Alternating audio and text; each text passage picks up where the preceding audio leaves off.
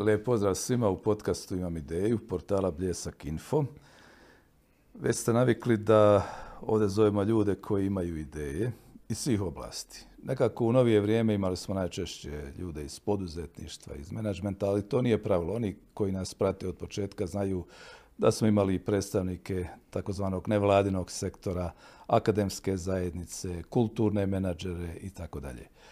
Danas imamo jednog dekana, profesor dr. Milis Selimotić, dekan Građevinskog fakulteta Univerziteta Džemal Bijedić, redovni profesor, građevinski inženjer, doktor znanosti, dakle sve ono što treba jednom vrsnom stručnjaku, a da kako tu je onda i odgovornost kad se vodi jednu tako zahtjevnu visokoškolsku organizaciju.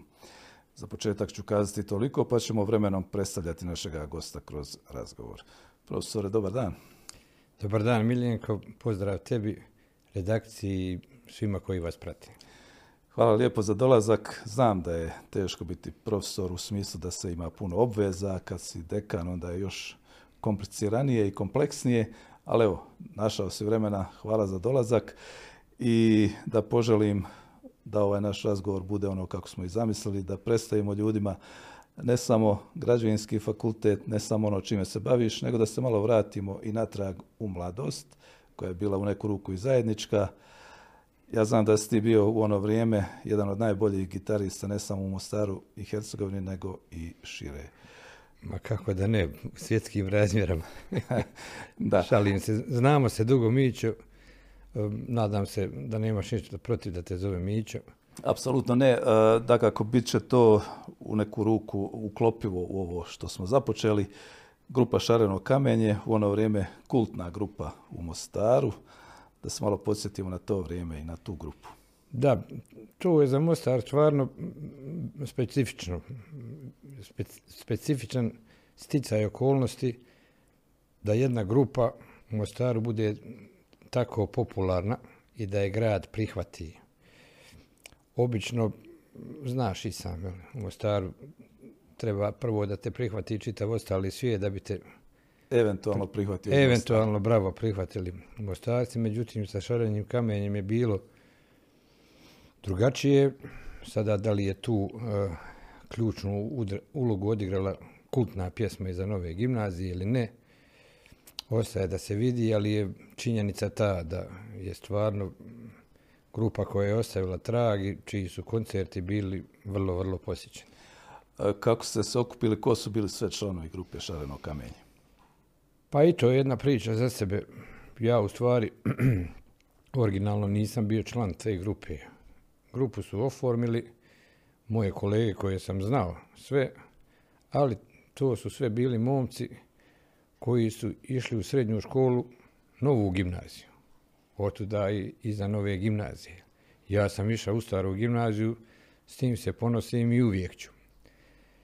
I tako su oni više drugarski oformili taj bend. Ja mislim da je na početku benda bilo jedno 9-11 članova. Svi koji su se znali, eto oni su bili članovi benda.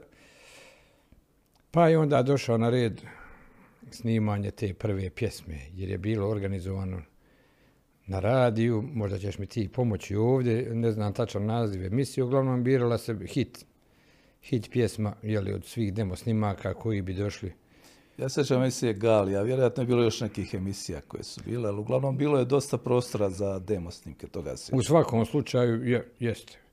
E, demo snimanje je e, krenulo unazad prije toga možda na nekoliko mjeseci. Ja koliko znam, jedan od prvih demo studije imao je e, Ranko Kovačević, koji je jedan strašni muzičar, za mene najbolji gitarista. Inače je svirao u mocarskoj grupi Jutro. I tako su ovi moji prijatelji snimili tu pjesmu, međutim trebalo je snimiti solo gitarski i onda je mene moj kolega, prijatelj iz osnovne škole Beganović Bedri zamolio da li bih ja to učinio za njih. I ja sam pristao normalno, što ne bi. Ali kažem ja, Beko, molim te, onaj, donesi mi na kaseti, tad su bile kasete, na kaseti mi donesi samo malo odsviran, da ja znam o čemu se radi, da nešto smislim.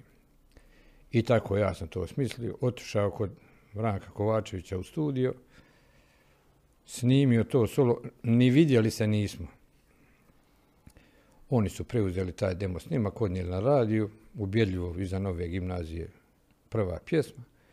Nakon toga je došla takozvana druga pjesma, Podigni kragnu preko mosta, manje više isti scenariju se desio i opet je ta pjesma osvojila prvo mjesto i u momentu kada je trebalo sada to negdje odsvirati uživo, e tada ja dolazim i tada počinje da se dešava šareno kamenje. U onom koncertnom smislu. U koncertnom smislu i od ovih 9-11 koliko je bilo članova, postoje negdje po internetu i te slike. Na kraju je ostalo nas nekolicina. Da.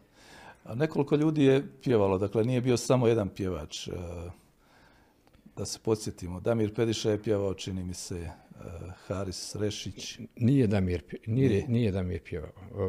On je bio autor. Haris Ovčina je otpjevao i za nove gimnazije. I za mnoge gimnazije. Nažalost, Haris Ovčina više nije živ. Tako je, on više nije sa nama. Nažalost, on je autor manje više svih pjesama koje je Šareno kamenje sviralo. Haris je tako pjevao prvu pjesmu, nakon toga e, se pojavio Haris Rešić, koji je jedan van serijski umjetnik za mene, jer nije njegov talent samo bilo pjevanjem. Ja kad sam vidio da on svira, da on glumi, da on crta, sve je bilo jasno. Ako ništa, danas je on umjetnik koji živi u Francuskoj i bavi se glumom i muzikom. Rođeni umjetnik. Rođeni umjetnik, tako je. Na Bini je, recimo, bio problem sa Harisom taj, on je plijenio publiku, ali izgubi osjećaj dokle na Bini može da hoda sa mikrofon.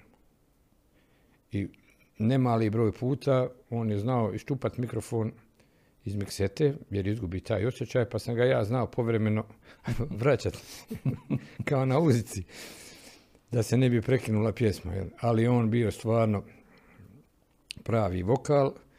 Nakon što je on otišao iz grupe, tu je bilo još tu je bilo još par momaka koji su pjevali. E, pjevao je Renato Prlić jedan koncert, toga se sjećam. Na kraju kad je došlo do snimanja, jer smo i to započeli tamo negdje taman prije ratnih dešavanja u našoj zemlji. Tada je pjevao Zdenko Vladić, zvani Zdena, s kojim sam tad svirao ovdje iza Doma kulture, današnje Kosače, u noćnom, noćnom baru.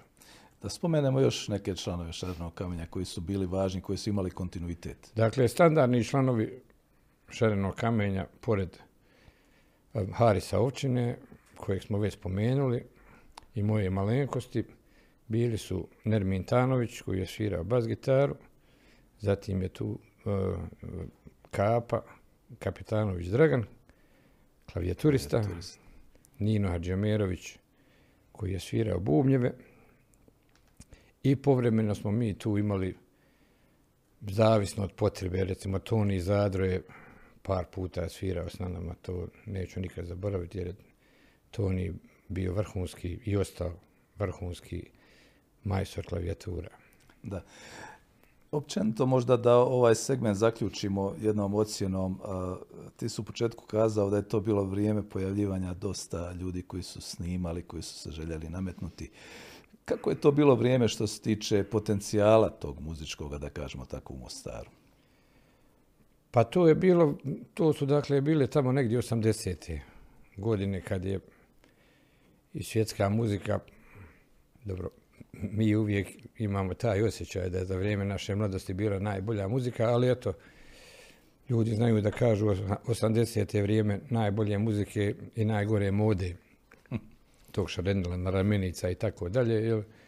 U Mostaru je bila scena kojom je dominiralo kojom je dominiralo nekoliko bendova pored šarenog kamenja. Tu je bio otisak srca, prije svega bih njih spomenuo, bilo je tu i Urbano jutro, grupa Unija. izvinjavam se ako sam nekoga zaboravio, ali to je bilo manje više to da kažem prva liga naše muzičke scene. I naravno, dosta, dosta, dosta kvalitetnih bendova i pojedinaca prije svega koji su bili po podrumima u svojim sobama i tako dalje. Što radi treme, što radi nekih drugih razloga nisu izlazili puno u javnost. Da. E, kasnije nije, ajmo kazati tako, ostalo puno njih na sceni, ali je ostalo to vrijeme zabilježeno u sjećanju svih, kako vas koji ste stvarali tada muziku, tako i onih koji su je slušali, pratili i tako dalje. A, međutim, evo, spomenuo si sam, u jednom trenutku ljudi su jednostavno počeli odlaziti. Prije svega uzrok je bio rat. E, ti si također otišao u Ameriku u jednom trenutku gdje se na kraju u Americi skrasio. Tako je, ja sam, ja sam te 93. bio prvo u Njemačkoj dvije godine. Ja tamo imam i rodbine, mada sam najmanje bio kod njih. I nakon toga sljedećih 13 godina sam proveo u Sjedinjenim američkim državama, gdje sam zasnovao i familiju, radio, doktorirao, prvo magistrirao pa doktorirao. Kad se dođe u Ameriku, naravno, znanje jezika je jako bitno, ali prije svega i novi je školski sistem, pretpostavljam, novi su odnosi, relacije, magistrirati, doktorirati nije baš jednostavno. Gdje se to događalo? Pa evo, prvo da, da vam kažem e, da je Amerika stvarno drugačija. Mislim, od, od onog na što smo mi navikli mm. ovdje je sve drugačije, ali Amerika je stvarno drugačija od Evrope.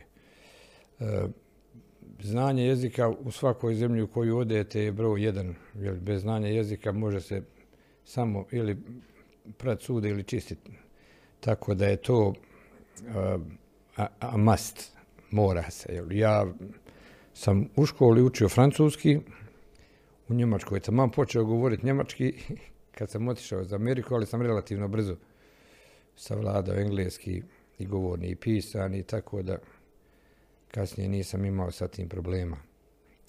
A što se tiče školovanja, njega sam nastavio na University of California Davis.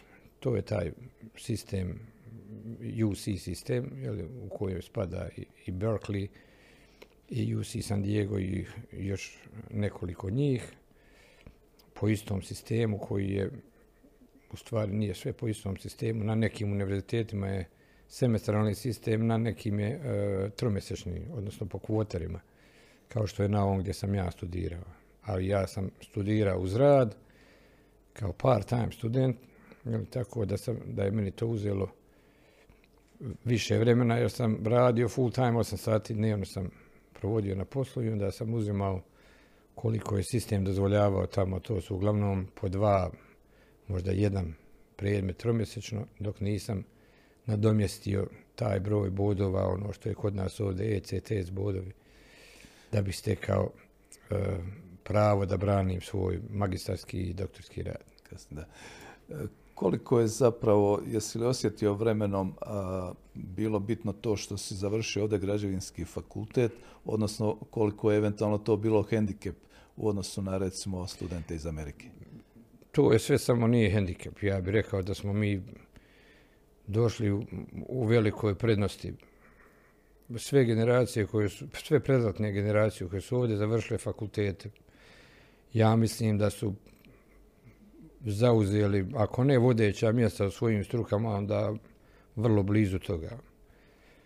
Najviše mogu govoriti u ime moje građevinske struke, jer recimo u Americi ima to i ovdje kod nas se polaže državni ispit.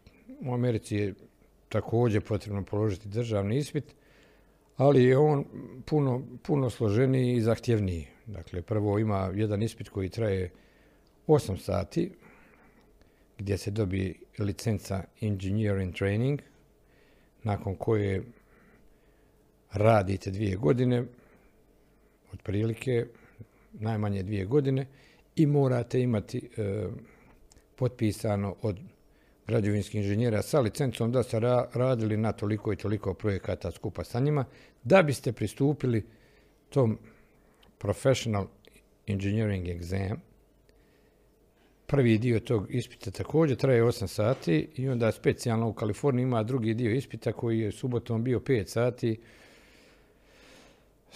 gdje je uglavnom bila seizmika, seizmika i geodezija na tom drugom dijelu ispita i tek to kad se položi, onda vi imate svoju licencu, pečat, možete da štembiljate projekte i tako dalje. Normalno to se odrazi. Ovlašteni ste onda. Tačno, to se odrazi na vaša primjera, primanja. Uh, jer fakultete i škole se završavaju svuda, a mjerodavan je za struku uglavnom taj profesionalni ispit koji se mora položiti. Kad se dođe s diplomom građevinskog inženjera iz Bosne i Hercegovine, to je, kazao si, predratno, dakle, nekako je u percepciji to iz socijalizma ili kao što bi kazali zapadnjaci iz komunizma, postoji li potreba za nekom nostrifikacijom? Pa ja nisam išao tim pravcem. Ja sam, kada sam se e, prijavljivao na postdiplomske studije, tamo po, po njihovom ustroju, trebao mi, ja mislim, odavde samo prepis ocjena i preporuke od par profesora. Ja mislim da oni vrlo dobro znaju kako je školovanje ovdje bilo. Sigurno u Njemačkoj, sigurno znaju, a i u Americi, ja mislim da znaju koji je nivo obrazovanja ovdje bio. Šta se od nas sve zahtijevalo da znamo ovdje na ispitima. Jer recimo u onim ispitima koje sam vam ja pomenuo na početku, onaj prvi e, dio ispita za inženjera u, treningu, to je ispit iz nekih 90 oblasti koji obuhvata matematiku, otpornosti, statike, dinamike, e, strujna kola, e, hemiju, fiziku, ne, sve, sve inženjerske oblasti plus etiku i tako dalje. Sada vi na tom ispitu vi na tom ispitu dobijete jednu malu knjižicu u kojoj se nalaze manje više sve formule koje trebate i možete koristiti za vrijeme tog ispita. Meni je to i logično, dakle, ide se logikom, ako ti znaš šta treba da koristiš, izvoli nađi, koristi. Međutim, manje više 90% tih formula mi smo znali na pamet. Jer smo i ovdje morali znati na pamet, tako da bi mi to puno brže uradili od ovih Amerikana. Niste morali tražiti. Da. Tako je. Zanimljivo, da. Inače, ovaj život u Americi kad se, kako bi se kazalo, stasa, kad se dođe do određenog cilja, kad se dobije posao u struci koji je solidno plaćen i kad e, čovjek počne graditi i, i obitelj i tu nekakvu budućnost u odnosu na recimo život kod nas, je bio neki kulturološki šok, ekonomski šok? Pa sigurno da kulturološki jeste, jer način života, kao što sam spomenuo, u Americi je puno drugačije nego ovdje. I to je ono što ja svima kažem kada me pitaju o tome. Jer na ono na što smo mi navikli, kad smo bili mladi, je, a i sad, samo izraženo u manjoj mjeri. Taj e, socijalni aspekt života druženje skoro svakodnevno. Tamo toga manje više nema.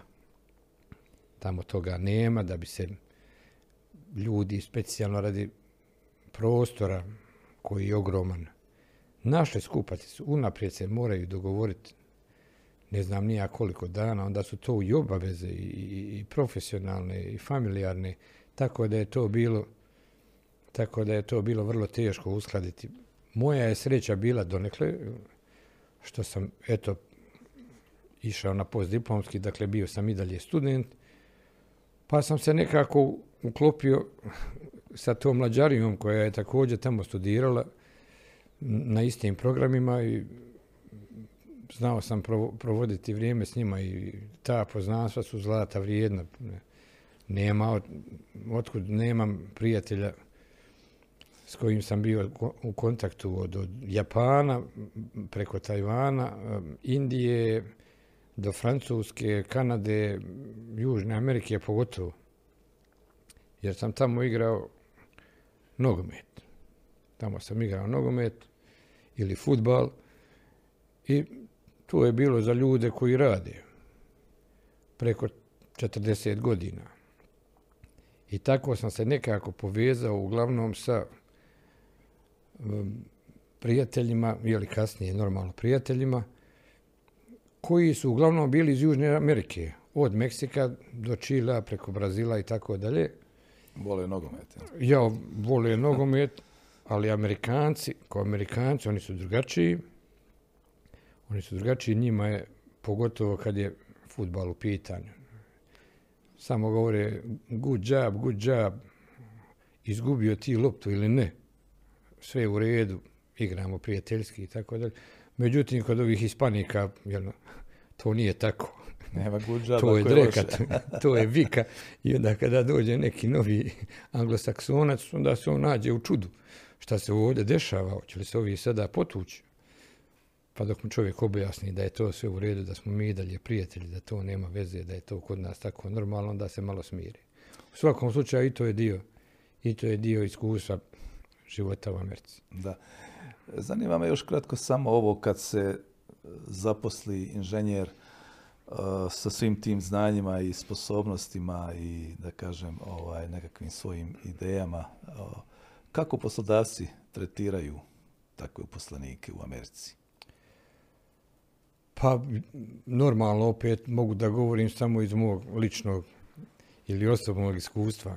Ja sam, ja sam u Americi prvo radio za jednu e, veliku inženjerijsku kompaniju na istočnoj obali Amerike koja se zove Stone and Webster. Ona je, ja mislim, bar sam ja bio kada sam radio kod njih u Bostonu i radio sam kao crtač. Znači, diploma i tako dalje, njima je trebalo mjesto crtača, a ja sam imao to u sreću što sam ispekao AutoCAD dobro u Njemačkoj, gdje sam radio kod arhitekte u njegovom, u njegovom privatnom biznisu. Tako da sam relativno vrlo brzo našao posao. E, vrlo sam bio malo u, u doticaju e, sa, sa, sa rukovodstvom te firme, jer je moj posao uglavnom bio na terenu. I kada smo završili taj posao, ja sam, taman je to negdje bilo, uh, 96. Ja mislim tamo negdje 10. 11. mjesec 96. Kada sam ja već ostvario kontakt sa, sa kolegom koji je ovdje u Mostaru, isto kao i ja, taman dobio posao na građevinskom fakultetu kao dobar student, posao asistenta i on je završio u Americi, u ovom istom gradiću e, u Kaliforniji gdje sam ja kasnije došao, ali je on već bio upisao master studij. Ja sam bio sa njim u kontaktu, tako da, e, da sam znao, imao sam taj put koji mi je on objasnio, sam znao da ću je se ja tamo preseliti da bih nastavio ono što sam započeo ovdje. I naravno kada sam tamo prešao, ponovo sam prvi posao koji sam našao je e, u jednom arhitektonskom birovu. Tu nisam baš imao neke sreće obzirom na vlasnika, ali posao je posao. E, znam da mi je govorio jedno, valjda da istakne kolika je njegova vrijednost pod navodnicima, što bi rekli amerikanci. I on bi pokazivao onaj pol za zastave. Mm-hmm. Stuga za vidiš mili, ja sam gore, a ti si dole. Ja, dobro, ja, nema problema, sve u redu, ja ću raditi svoj posao. Tu sam bio možda jedno 3-4 mjeseca i uh, vrlo brzo sam dobio posao u, u, uh, da radim za, za, za grad Public Works, javni radovi uh, pri gradu koji se zove Woodland i vrlo blizu ovog grada gdje sam, gdje sam ja živio. E, tako da sam i tamo krenuo kao e, tehničar. Tehničar, ali sam tamo ostvario čitavo to putešestvije. Znači, čim sam ja dobio tu prvu licencu EIT, onda sam ja poštao taj e, junior inženjer, mada mi nisu bile te godine. I vrlo brzo nakon toga, dvije godine kasnije, sam ja dobio ovu profesionalnu licencu, postao inženjer i tako dalje za taj grad sam radio još jedno šest godina i imam samo najljepše uspomene vezane za moj period rada tamo, jer je to bio takav posao koji mi je dozvolio da rasporedim svoje radno vrijeme na taj način da mogu da idem e, na postdiplomske studije.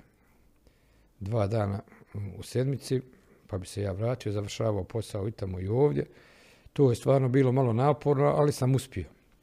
I onda sam na kraju, onda sam na kraju zajedno sa jednim kolegom koji radio sa mnom za taj isti grad, onda smo mi otvorili e, projektantsku firmu građevinsku.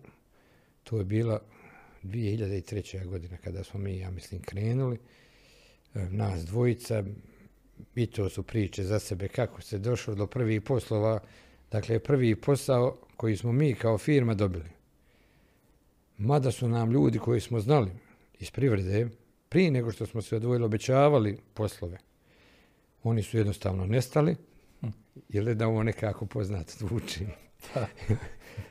Mogli se Oni su nestali, oni su nestali uh, i zamisli, molim te, na naš faks zabunom dođe jedan zahtjev za ponudu za neki posao, namijenjen nekoj drugoj firmi.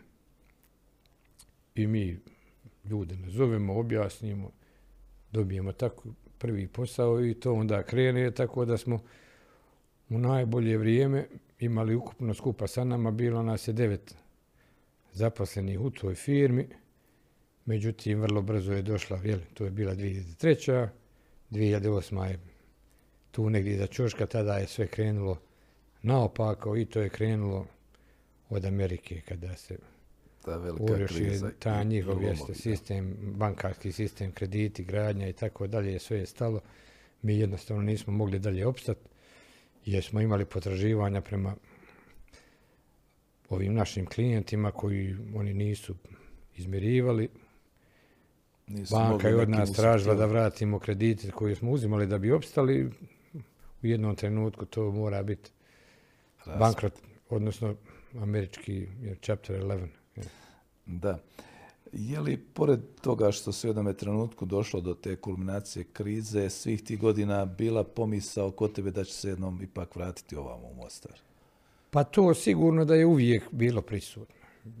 Ja mislim da, ja prije svega mislim da je ogromna razlika već u tome da li čovjek svojevoljno napušta mjesto u kojem se rodio, odgojio, je li živio i ide negdje drugo da radi iz bilo kakvih ekonomskih ili bilo kakvih drugih razloga i ako je on faktički prisiljen da to napravi. U mom slučaju je bilo ovo drugo, ili kao što sam znaš, zbog rata ja sam otišao odavde, prvo Njemačka pa Amerika, tako da je uvijek ta želja bila prisutna. Jel? Kad se ukazala prilika, odnosno kad se donio odluku? Pa eto, donio, donio sam odluku faktički, donio sam odluku, tada to je bio, ja mislim, početak te 2008. godine. Ja sam taman tu negdje onaj doktorirao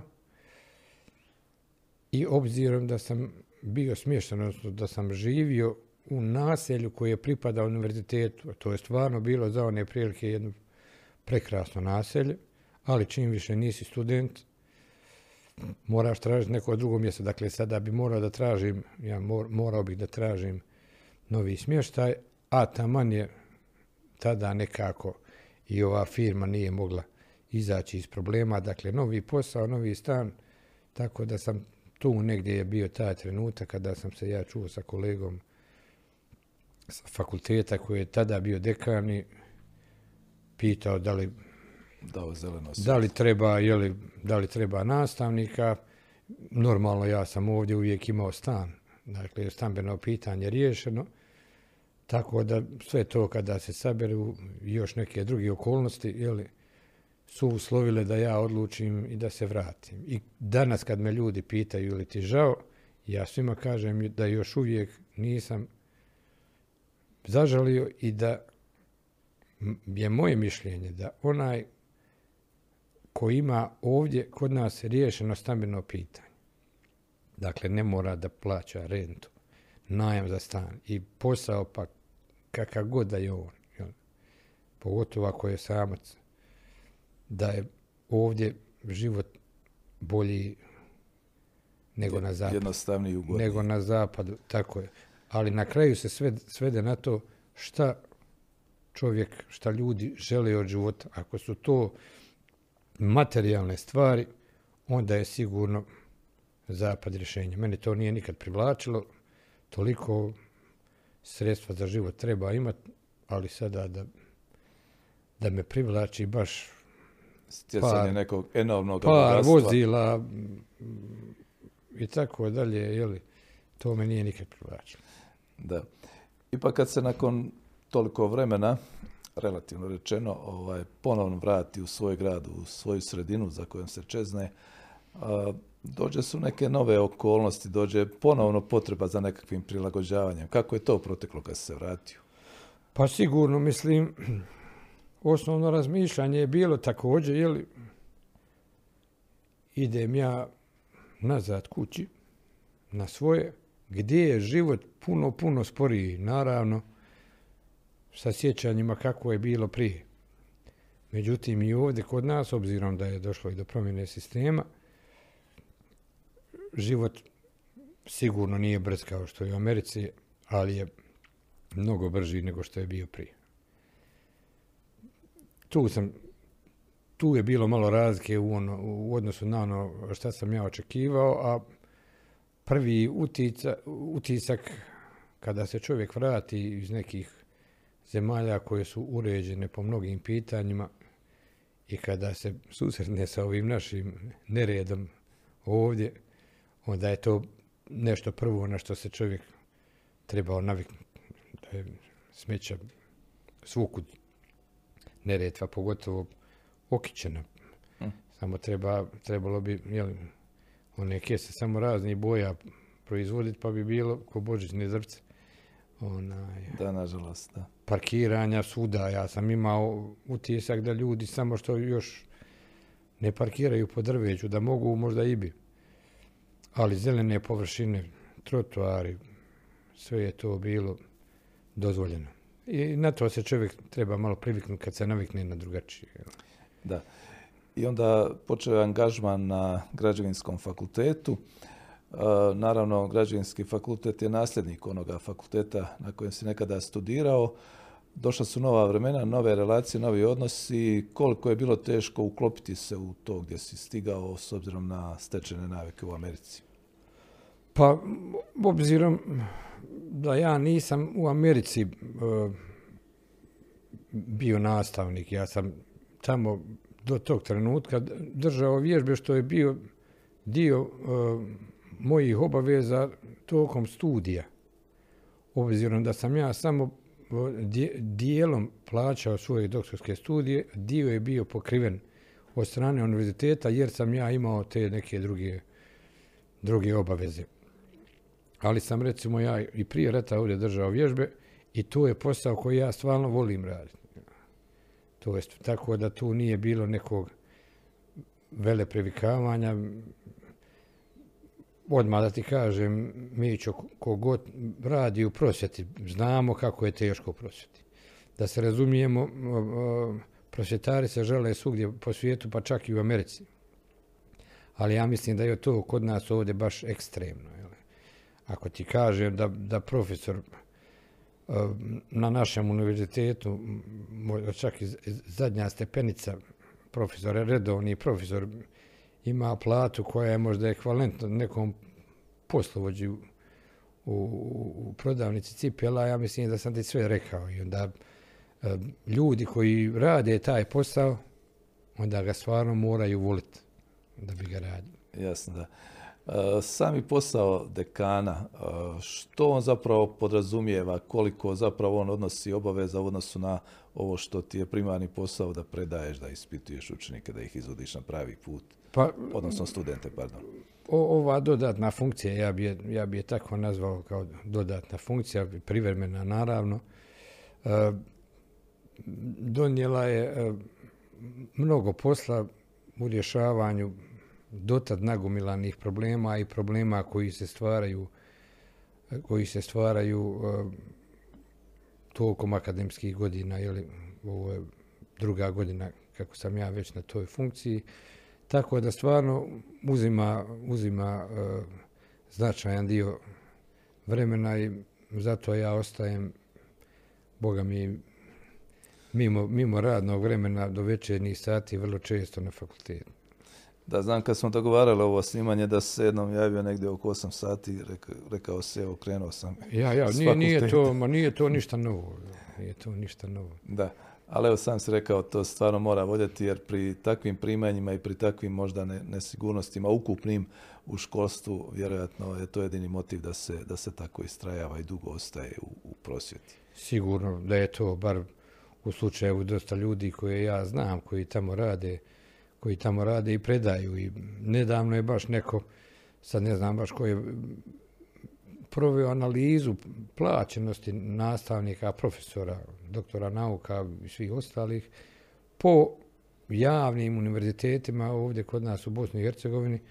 Ja mislim da smo mi skoro pa objedljivo na posljednjem mjestu naš univerzitet Džemal Bijedić po, po osnovnim primanjima da smo baš pri dnu. Da, to je nažalost uh, vjerojatno bolje znaš, naravno, ovaj, dok tako tvrdiš, tako, ali oni koji vode uh, računa o tom, oni koji su odgovorni za visoko školstvo, vjerojatno to i znaju, ali ne poduzima se puno, čini mi se, za unapređenje školstva. Kao što sam pomenuo ranije, školstvo ima probleme, i u mnogo, mnogo razvijenijim zemljama sa, sa isprobanim pravnim sistemom, sistemima, putevima, kako da se iznese prigovor, kako se, da se iznese žalba i tako dalje, nego što je ovo naše. I ovo ovdje je stvarno, da kažem, odnos prema školstvu za svaku je kritiku. Da. Inače, e, građevinski fakultet e, danas, e, kakav je interes, žele li studenti danas upisivati građevinski fakultet?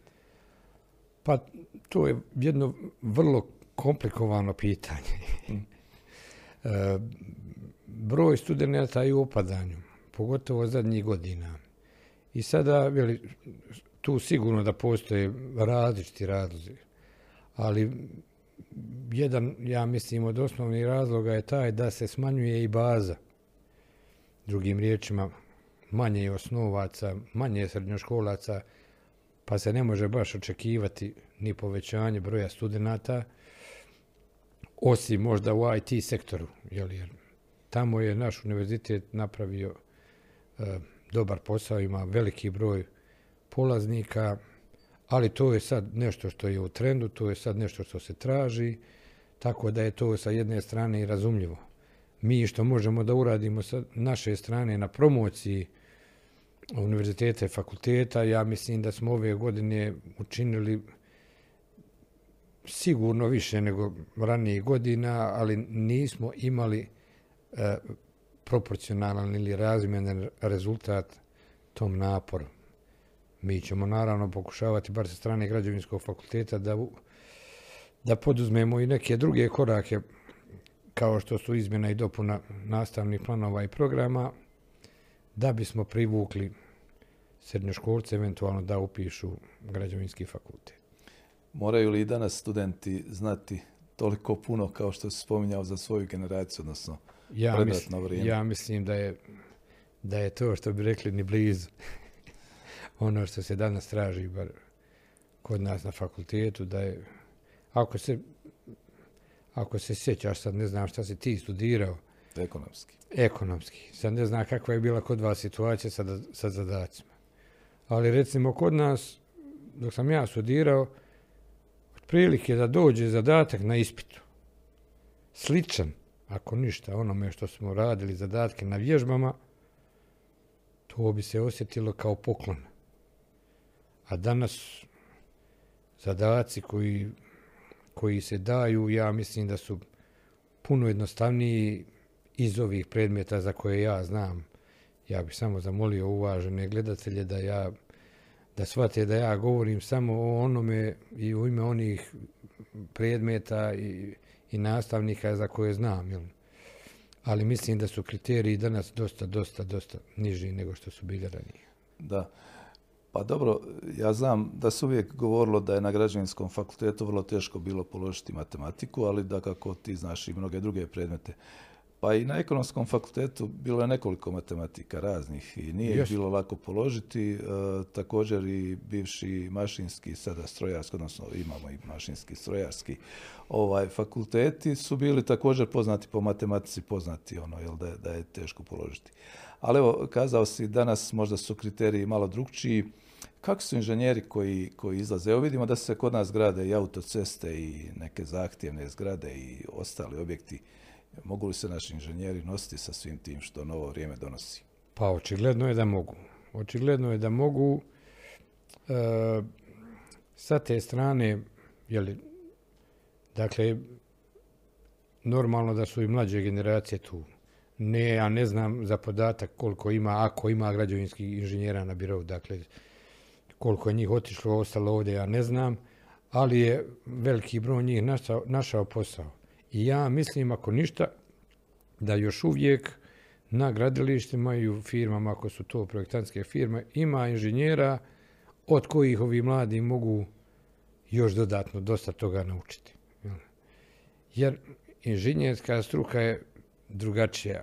Inženjerska struka je drugačija, ja mislim da se to odnosi i na većinu drugih e, inženjerskih fakulteta i struka. Jer recimo sa diplomom, kad završiš fakultet, ti si tek na početku. Normalno da fakultet može da uradi dodatno, da, da, da možda još bolje pripremi studenta, budućeg inženjera za e, poslove koje će on obaviti. Ali većina poslova se uči u birovu i na gradilištu. I to je ta razlika, ta praksa nekih tamo 5-10 godina kada vi izrastete u stvarno kvalitetnog inženjera, za razliku od IT stručnjaka. Faktički, on može biti uz kompjuter u svojoj sobi sa 16-17 godina biti CEO, vladati svim što treba da vlada, jer je to taka struka. Da. Jel? Ali ovdje... Ovdje se malo i prašine. Ovdje, ovdje, ovdje se drugačije. Jel? zahtjevi i drugačije se stiču ta znanja, drugačije se opipaju, da tako kažem. Izvini, molim te samo da se vratim još jednom na nastavnike. Dakle, to je kod nas, a vjerovatno i svugdje, e, u, u školstvu slučaj bilo da se radi, ja mislim, u osnovnom, srednjem ili visokoobrazovanom, visokoobrazovnoj instituciji. Dosta toga zavisi od nastavnika ili profesora. Dakle, taj e, uniformni kriterij koji bi recimo imali svi profesori za sve na svim predmetima je nemoguće postići. I dosta toga zavisi, a ne bi trebalo. I treba nastojati da se to nekako izbaci jer od, od toga kako se profesor osjeća tog dana. Je li raspoložen ili nije raspoložen i tako dalje. Od, od, od njegove persone, od njegove ličnosti, što je u neku ruku i normalno, ali bi trebalo težiti ka tome da se to na neki način što je moguće više eliminiše. Da. Izvini, zato, zato je bilo teško položiti recimo te matematike obzirom na, na to šta se zahtjeva od strane profesora koji možda predaje taj predmet ja sam na drugim uvijek, uvijek je do, Ali ja sam recimo to uvijek razumio, jer za mene, ako ne vladaš matematikom, ipak je to no, osnovno što razlikuje inženjer u tehničkim strukama, tako je. Tako. nama su također govorili ovaj, uvijek profesori da je ekonomija zapravo znanost, odnosno nauka brojki, dakle bez matematike ne može i doista je tako u mnogome. Ali kakav je profesor Mili Selimović, kakav kriteriji kako te studenti doživljavaju? Pa to biste trebali pitati njih.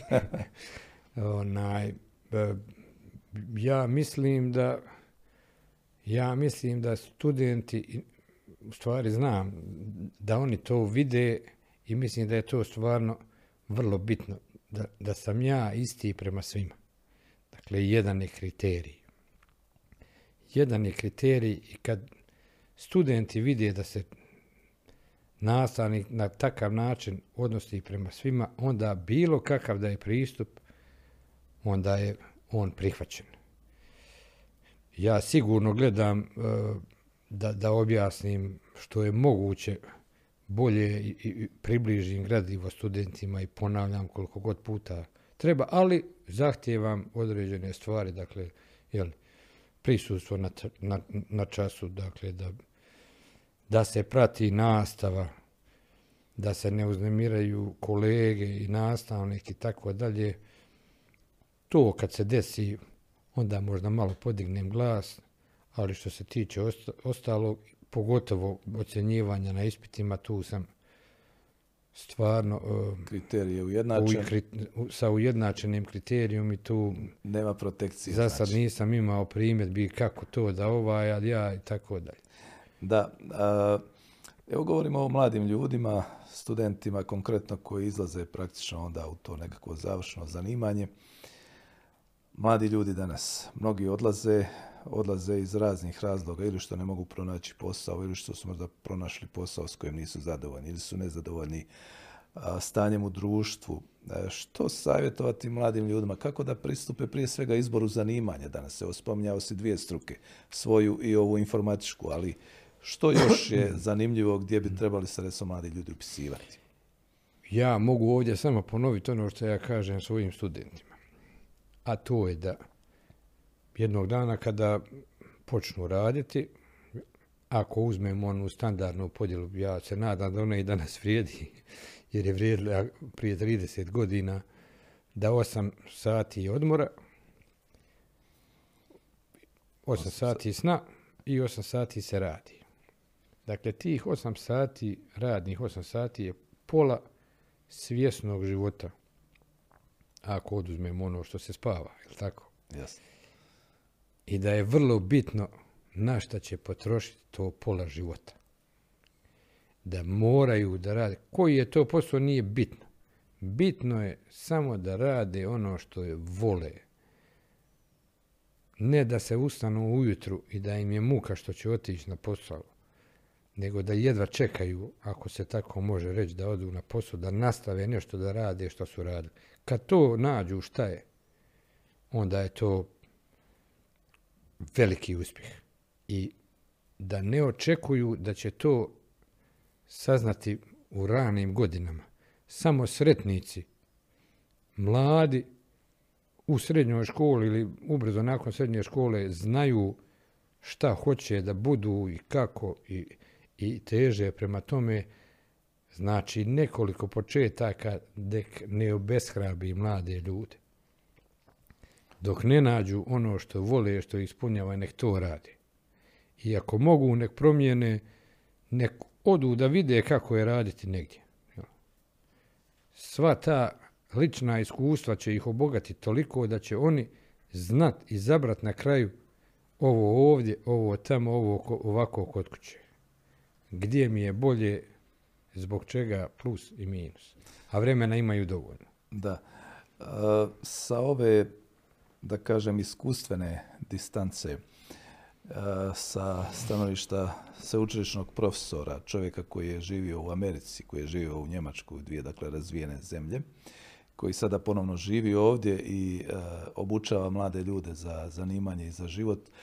E, što bi bilo recimo dobro da se, ako i kako moguće, hitno promijeni u našem društvu, pa da bude malo lakše tim novim generacijama, ako smo se već mi napatili. Mi se napatili. pa ja mislim prije svega da je uvesti taj neki red.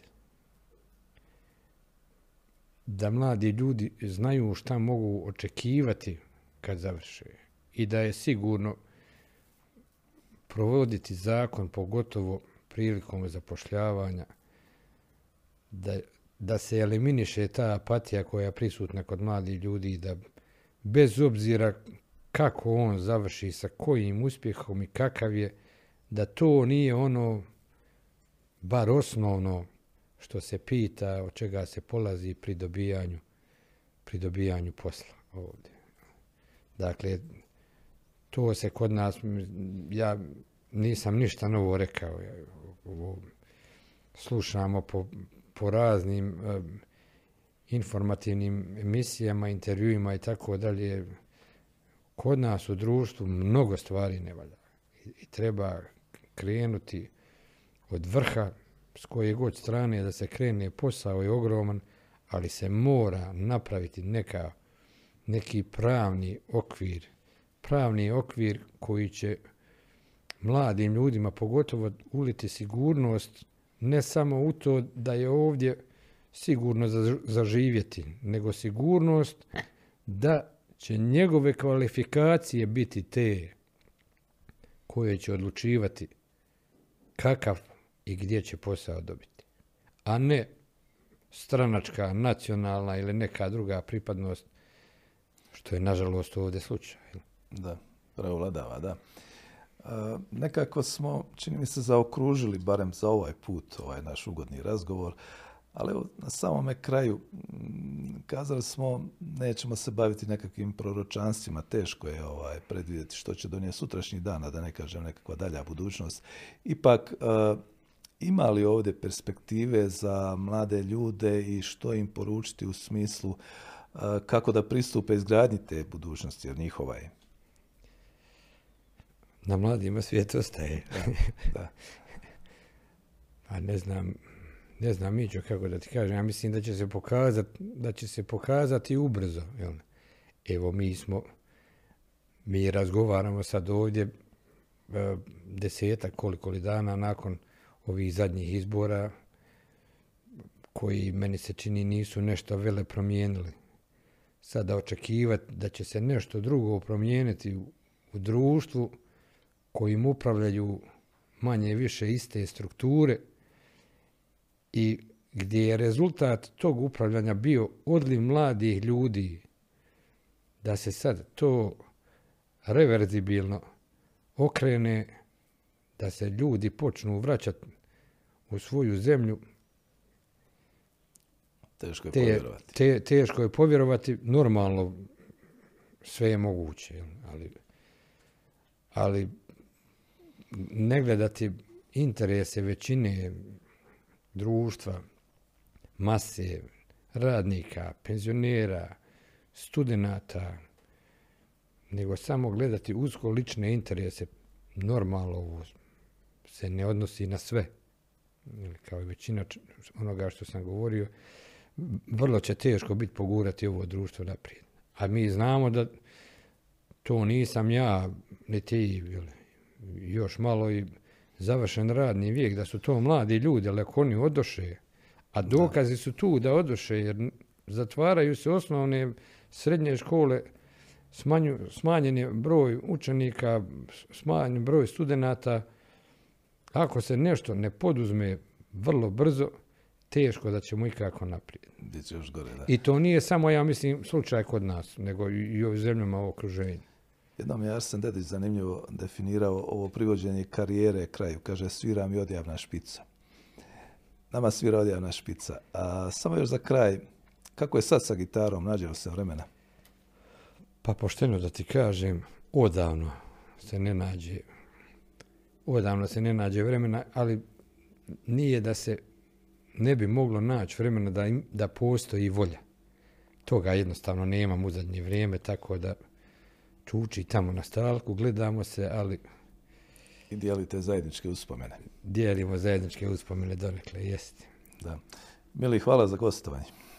Hvala na pozivu još jednom. Bio je to podcast Imam ideju, portala Bljesak Info. Naš gost sa velikim zadovoljstvom, to još jednom kažem, bio je profesor dr. Mili Selimotić, dekan Građevinskog fakulteta Univerziteta Džemal Bjedić u Mostaru, kojem se još jednom zahvaljujem. Vama također hvala što nas pratite i gledajte da nas gledate.